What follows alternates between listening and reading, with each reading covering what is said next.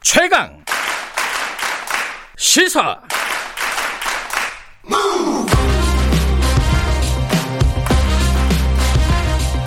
지금 여러분께서는 김경래 기자의 최강 시사를 듣고 계십니다. 네, 열린민주당 김진애 의원이 서울시장 보궐선거 출마를 선언을 했죠. 이게 이제 사람들이 많이 관심을 가지는 부분이 어, 그럼 민주당하고 관계가 어떻게 되는 거냐, 연대가 어떻게 이루어질 것이냐, 뭐 이런 부분이 많이 관심이 있고 또 하나는 이 김진애 의원이 도시 전문가 출신 아닙니까? 그래서 부동산 문제 이 문제를 어떻게 생각하고 있는가 이 부분도 궁금하신 부분들이 있습니다. 저희들이 직접 여쭤보겠습니다. 열린민주당 김진애 의원님 스튜디오에 모셨습니다. 안녕하세요. 네, 안녕하세요. 네, 뭐 여러 차례 말씀하셨지만 이 출마 선언의 뭐 계기 뭐 이런 건 하나 여쭤보고 시작을 해야겠죠. 어, 아니, 지난 박원순 시장님 네. 타계하시고 난 다음에 굉장히 많은 분들이 저를 또 오래 동안 서울시장 깜이다 뭐 이런 얘기를 해주신 분이 많고 많이 추천을 하고 그래서 네. 열린민주당이 공천을 할 것이냐 말 것이냐에 예, 대해서 네, 그 논의가 꽤 있었죠. 있었습니다. 네. 그게 이제 국감 끝나고 11월 초에 결정이 됐습니다. 그래서 네. 그 이후부터는 아주 본격적으로 고민을 시작했는데 음. 저는 고민과 준비를 같이 하는 스타일이거든요. 그래서 두, 지난 두 달 동안 출마 선언문을 정말 꼼꼼하게 한 땀 한땀 한 땀 제가 써내려 오고 음. 마지막에 결단하고 했습니다.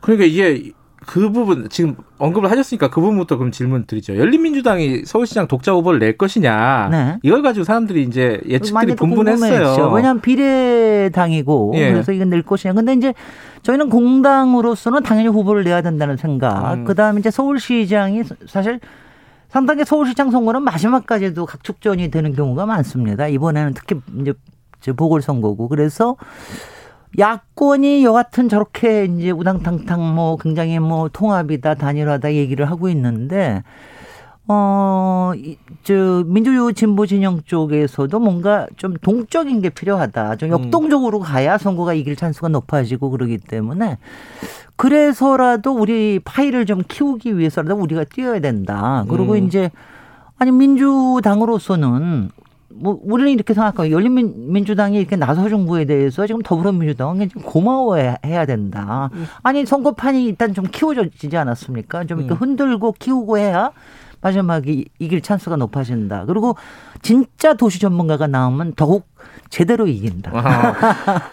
근데 이런 생각이었습니다. 이 말씀을 이제 기자들이 막 이거 여쭤보면은 이제 네. 좀 좋은 기분은 아니실 것 같아요. 이 완주할 거냐? 아니 뭐 그런 얘기는 워낙 나오는 얘기인데 네. 이제 어차피 조금 있으면 다 알려지고 다 뭐 이제 할 텐데 벌써부터 이렇게 그, 그리고 처음부터 알려주고 하면은요 영화가 재미가 없어져요. 근데 아. 이게 이제 어떻게 전개되는 게 굉장히 흥미롭고 역동적으로 그리고 음. 중간중간에 어떤 선택을 하고 네. 어떤 과정을 통해서 이걸 할 것이냐 이런 게 좀 흥미진진해야지 음. 아니 뭐 처음부터 끝까지 이렇게 다 알려주면은 여러분 우리 그렇게 안 합니다. 어쨌든 뭐 민주당하고 역동성도 있지만 단일화도 당연히 생각하고 계신 거 아니에요? 아니요, 그죠? 그거는 왜냐하면 저희가 9, 년 전에 네. 박원순 시장의 케이스를 정확히 알지 않았습니까? 그리고 이제 박원순 시장이 그때 등장했을 때도 이게 당의 힘보다 물론 그때는 안철수 후보가 밀어준 것도 있지만 네.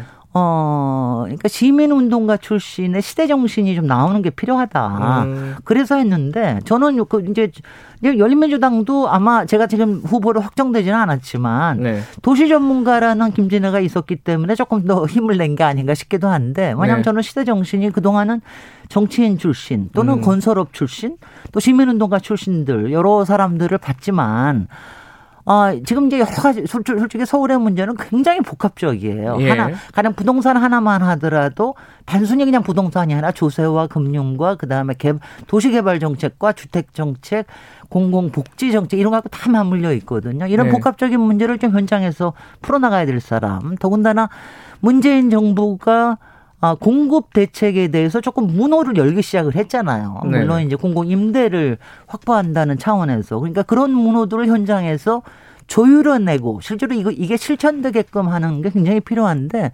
저는 지난 솔직히 지난 20여 년 동안 뭐, 저, MB의 뭐, 뉴타운 불도저도 있었고요. 네. 뭐, 그리고 아주 뭐, 화려한 오세훈 시장의 개발도 있고 그랬지만 그 이후에 박원순 시장이 시민이 주인이라고 하는 걸 각인시켰고 복지와 문화를 아주 정말 당연하게 만들었거든요. 근데 네. 이제 그동안 조금 놓쳐온 게 저는 뭐 서울의 진짜 개발이라고 얘기하는데 부동산 쪽이나 이쪽에서는 여전히 왜곡된 게 별로 바뀌어진 게 없고 그다음에 서울의 경쟁력 측면에서 저는 좀 이제 광역 메트로폴리탄 서울을 다룰 수 있는 사람 그리고 음. 조금 미래를 보면서 세계와 견주어서 필요한 기능들을 제대로 촉진할 사람 이런 사람이 좀 필요하다는 걸 시민들이 좀 인식해 주셨으면 좋겠고요. 네. 그런 점에서 제가 좀좀 좀 이제 뭐 센 것들을 많이 얘기했습니다. 그러니까 가령 예컨대 저는 역세권에 네.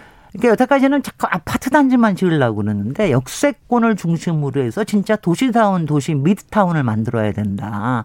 여기에서는 어, 복합적으로 그러니까 도시형 아파트와 네. 상업 업무 공간에 이런 게 직주 근접이나 이런 거 이용하고 차를 별로 가지고 다닐 필요가 없는 이런 것도 좀 적극적으로 해야 되고 그다음에 저도 재개발 재건축 같은 경우에는 공익을 위해서는 촉진을 해줘야 된다고 생각합니다. 그리고 그 조율을 할 수 있는 지금 여건이 됐고요. 그러니까 가령 예, 예컨대 재건축 초과 이익세 같은 건 박근혜 정부 때 무력화됐었는데 지금 다 정상화가 됐거든요. 그러니까 네. 초과 이익 환수할 수 있고요. 그리고 용적률의 인센티브를 주더라도 그 중에 일부를 민간과 그리고 공공이 같이 공유할 수 있는 이런 제도들이 들어왔기 때문에 굉장히 잘 할 수가 있습니다. 네, 지금 말씀하셨으니까 부동산 관련해서 조금 더 얘기해 보면은 저도 하여튼 부동산이라는 말을 참 싫어해요. 어, 도시개발? 저는 제대로 된 주택 정책, 지금 진취적인 도시 정책이 필요하다 알겠습니다. 이렇게 얘기하죠. 뭐 주택 정책, 네, 주택 네. 정책이나 도시 정책에 대해서 여쭤보면은 네. 이제 야당 쪽에서도 지금 말씀하신 재건축 재개발 규제 풀어야 된다 이런 음. 얘기를 하는데 그거랑 다른 거예요? 그거는 이제 무 그러니까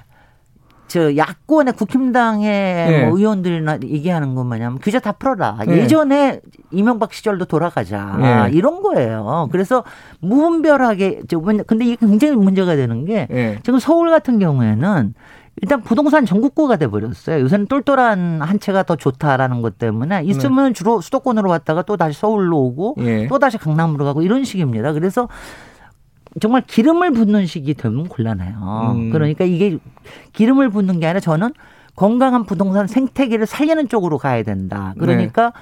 어, 많이 개발을 하더라도 그 안에서 네. 민간의 가령 자가와 공공자가, 공공임대 이런 게 잘 섞이면서 이익을 공유할 수 있는 체제로 가야 된다라고 하는 음. 게 저쪽에서는 그런 얘기 절대로 안 하죠. 다 풀어라. 아니 거기 뭐 사는 사람들 그러니까 소유주들이 네. 돈안 되면 안 하려 그럴 거 아니에요. 그렇죠. 재건축 재개발. 아니 그러니까 그거는요 선택을 네. 줄 겁니다. 그러니까 음. 시, 서울시나 정부에서 가지고 있는 건 두 가지예요. 도시계획권하고 네. 도시계획을 어떻게 해주느냐 하고 그 다음엔 인허가권입니다. 음. 그러니까 이거에 대해서 협상이 어떻게 되느냐에 따라서 달라질 수 있는 거기 때문에 그리고 여기서는 굉장히 훌륭한 설계와 네. 그리고 이제 그 안에 저는 이렇게 얘기를 합니다. 포스트 코로나 시대에 맞는 도시를 그런 거를 좀 제한을 음. 하는 데다가 인센티브를 좀 더 줘야 된다. 예. 뭐 이런 얘기를 하는데 그거는 분명히 뭐 여태까지도 굉장히 많이 협상들이 이루어왔지만 좀 더 적극적으로 임할 수 있게끔 하는 데는 도시 전문가가 최고입니다.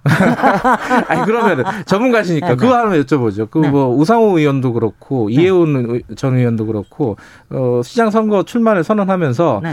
아파트를 뭐 강북 강북 어, 강명북로 같은 거 위에다가 아파트 그거는 이제 박원순 시장도 네. 제안을 했고 그랬는데 그거는 이제 시간도 좀 걸리는 일이고 일부는 가능할 수도 있는 일인데 네. 이런 거 그러니까 그냥, 그냥 초고층을 지어가지고 여러 가지 임대주택을 확보하겠다. 네.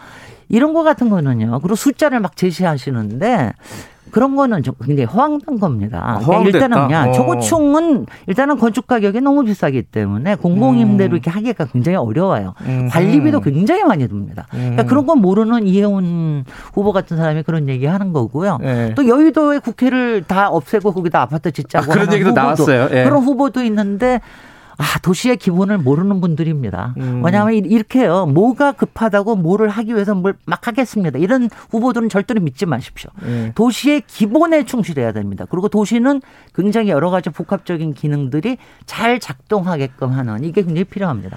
그 지금 변창흠 국토부 장관 후보자 아 지금 장관이죠. 장관이 네. 아, 그랬네요. 그리고 뭐 역세권 고밀도 개발하겠다. 네. 그거랑 같은 거예요? 지금 말씀하시는 어, 게? 이제 같은데 이제 저는 미드타운이라는 네. 말로 해가지고 좀더 적극적으로 하는데 서울에 이제 300개의 역세권이 있는데 음. 대개 일부는 그 주변에만 고층이 들어서고 그래요. 네. 그 뒤로 바로 들어가면은 그야말로 2, 3층짜리가 바로 있고 예. 그래서 이걸 좀 지역으로 생각을 해서 해야 된다. 근데 변창흠 지금 장관은 SH 사장 시절에 그 서울시도 그거를 하려고 노력을 했는데 음. 사실 이거는 저 박원순 시장도 하려고 했는데 음. 박원순 시장님이 죄송합니다. 좀 뭐라 그럴까요? 조금 이렇게 소극적이셨어요. 아, 그래가지고 음. 왜냐하면 저도 그 얘기를 계속해서 해왔고 예. 근데 그 거기에서 그래서 일부 청년 임대 주택을 만들어 주는 거 외에는 아주 적극적으로 못했습니다. 그러니까 음. 이거는 우리 쪽에 그러니까 민주 진보 진영에서 진짜 개발을 얘기하는 사람들 그러니까 변창과 저 예. 같은 사람은 개발을 제대로 해야 된다라고 주장하는 사람이거든요. 음, 네. 그러니까 그런 사람 쪽에서는 굉장히 오랫동안 공유해온 가치를 나타낸 이런 방식입니다. 변창흠 후보자에 대해서 이제 걱정을 하는 쪽은 이게 집값 정책이라 그러면 좀 싫어하신다고 했지만은 네. 지금 현재 집값 같은 거 잡을 수 있겠느냐? 아니 이거 이걸 생각하죠. 지금 집값의 진짜 문제는요 초저금리와 네. 거대한 유동자금 때문에 그렇습니다. 네. 이게 지금 코로나 때 더군다나 풀리기 때문에 그러니까 문재인 정부가 참 운이 없는 거죠. 근데 음. 다행히 우리가 조세 정책, 금융 정책에서 지금 굉장히 많은 센 게 나왔기 때문에 네. 내년도부터는 적어도 내부 요인에 의해서 막 올라가고 이러는 건 없을 텐데 예. 이 코로나 저금리 상태가 언제까지 계속될지 음. 가령 내년에 백신이 다 보급되고 난 다음에는 뭐 금리 안 올릴 재간이 있습니까? 금리가 올라가면 그러면은 어, 지금처럼 그야말로 금융이 부동산을 떠받치는 이런 일들은 거품이 사라지게 되거든요. 음. 그러니까 굉장히 조심해야 된다는 거. 뭐 그리고 그, 그 부분에 대응을 해놓고 있어야 된다는 거는 아, 특히 저 변창흠 이분은 경제학자 출신이에요. 원래가 네. 도시 공부하기 전에. 그래서 그런 것들을 잘 이해하고 계시고 어, 그러니까 이거를 얘기해. 제가 민주 진보 진영 쪽에서 개발과 경제와 현실과 시장을 얘기할 수 있는 얼마 안 되는 장관이고 얼마 안 되는 서울시장 후보입니다. 아, 유일하다고 말씀 안 하시고 왜 얼마 안 된다고 하세요? 이렇게 얘기하면 안 되고요. 그러니까 이거를 설득력 있게 제시할 수 있는 음. 사람이라고 저는 생각을 알겠습니다. 합니다. 그 도시정책, 주택정책에 관해서는 뭐 세부적으로는 차차 알아보도록 하고요. 네. 마지막으로 근데 지금 선거 판세는 네. 녹록치가 않아요. 말씀하신 뭐 민주 진보 진영. 네. 여론조사를 봐도 쉽지 않은 상황이고 네. 지금 그 정의당, 뭐 민주당, 열린민주당 이 네. 통합을 해야 이길까 말까 아닙니까? 네.